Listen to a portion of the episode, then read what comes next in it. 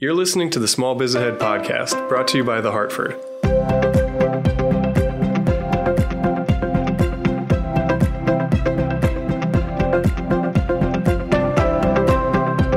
Hey, everybody, this is Gene Marks, and welcome to the Hartford Small Biz Ahead podcast. Hope you're doing well. Uh, I have some something I want to talk to you about this week that I think is really important to both you and me as business owners, and that has to do with our websites. Now, according to a study earlier this year from a digital marketing firm called UpCity, approximately 70% of small businesses nationwide have a website. So that's good news. Uh, if you own a small business, I'm assuming that you probably have one too. Maybe if you don't, you've got good reasons for not having one. But the big question that we have to be addressing is when was the last time that we updated our websites? I mean, this is important, right? Because if your website isn't keeping up with the most recent design trends, then we could be losing business. There was a survey done just a few years ago from Adobe Software. They found that 38% of people will stop engaging with a website if the content or the layout is unattractive. So our websites cannot look out of date, right? They can't be slow, they can't be unattractive. So what are the things that we need to make sure that we're doing? Okay. Well, for starters, we need to make sure that we're mobile friendly. Most visitors, particularly younger visitors, I'm going to say anybody under the age of 50 nowadays, they're getting their content on our phones, right? So your site has got to be easily read from these devices, or those visitors will quickly go somewhere else, right? Uh, yeah, I mean, let, us let's, let's face it. I mean, mobile first has got to be sort of the design that you know approach that we take. Some businesses, I mean, even restaurants, for example, they get all their traffic from people's phones. So you know, again, our websites really have to be mobile ready and mobile compatible. Now, because of the popularity of all this mobile browsing, you know, our homepage design has changed significantly over the past few years. You must remember, I mean, back in the day, websites had a homepage with many links to other pages. But, you know, thanks to the proliferation of mobile browsers, you know, today's designers, the hot thing to do is to have scrolling. So, you know, instead of a lot of links to a bunch of different pages, if you notice, you go to websites today and you're scrolling, scrolling, scrolling, scrolling down, that's to make it really more mobile friendly. And it's coming across that way even when you're going to a website on a browser. You know, people's attention spans, guys, are limited to scrolling on their phones. You know, they don't want to pinch the, the screen to expand it. So that's why that, you know, design has become so down, you know, it's become very dominant.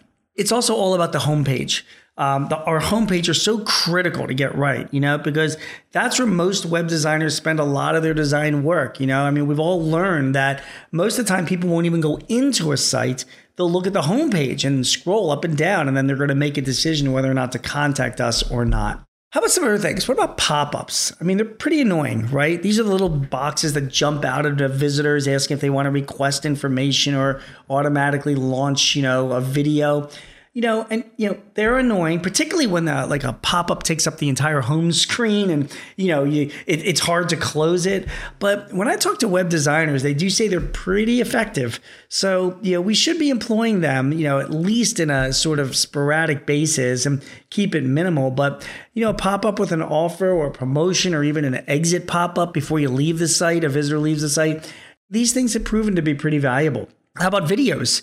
Uh, most web designers I talk to, they do prefer to use videos on the homepage or even in a pop up. I mean, numerous studies have found that the use of videos significantly increases the amount of time a visitor stays on the site, and it ultimately increases the frequency of converting a visitor into a lead um, who offers their information or, or buys a product. How about colors, right? Uh, you, you, don't think of this, but they're, they're so important. There was a survey done last year from a, a web design company called Top Design Firms, and uh, it's actually a directory of, of you know, web design companies. They found that nearly 40% of consumers appreciate colors the most um, among the visual elements of, of business websites. Nearly half of the consumers in their study, it was 46%, preferred that the business use blue on their websites, blue. Um, some people like to recommend, you know, dark, homey, or even like delicious colors. Black and red are considered to be delicious.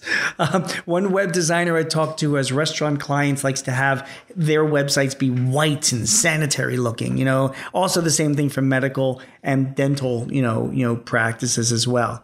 Listen, you know, a good website also offers lots of chances for a visitor to take action, ranging from requesting a product brochure to chatting, you know, with customer service agents. You know, that's why capturing the data from your visitors needs to be a key part of your website design. Um, and of course, good websites are also search engine optimized. And let me talk about that for just a moment. You know, to make sure that your site is acceptable to Google and other search engine services, your links to other sites and your own pages needs to be frequently checked right? Because sometimes they become broken. Your site needs to load fast. So um, you want to download Google's, uh, you know, it's called Insights. But if you if you Google, you know, Google Google's page site designer or page you know website tips, uh, they will give you uh, some good tools that you can use to see how fast your website is loading. You want to make sure your site is secured, right? It's with a, an SSL or secure sockets layer certificate, particularly if you're accepting, you know, you know, payments on your site. And although that dominant scrolling homepage is popular, you're still going to need to have like standalone landing pages, you know, so that you can drive ads there and measure those ads as well.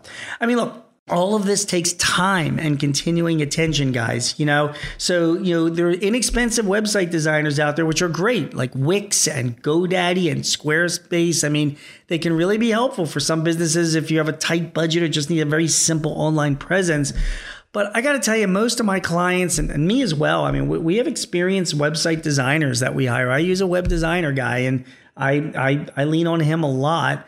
Um, and frankly, you know, most designers say that we as business owners should be, you know, reviewing our website or having our website designers review our websites at least, you know, once a quarter.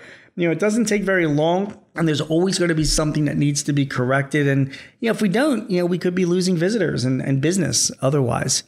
All right, so those are my thoughts on website design. I think we have some work to do, right, guys? So let's get to work. Let's use a website designer if we possibly can. Let's be reviewing our websites regularly. Let's check out the colors, our SEO, make sure that our homepage is scrolling the way, right way. There's no broken links. A lot of stuff that we need to be doing. It's really the face of our business for our clients and our customers. Even if we're not selling stuff online, people are going to our sites to get information about our businesses. Hope you find this information helpful. My name is Gene Marks. You have been listening to the Hartford Small Biz Ahead podcast. If you need any kind of advice or tips or, you know, for running your business, visit us at smallbizahead.com or sba.thehartford.com. Again, thanks for joining me. I will be back next week with another tip to help you run your small business. Take care.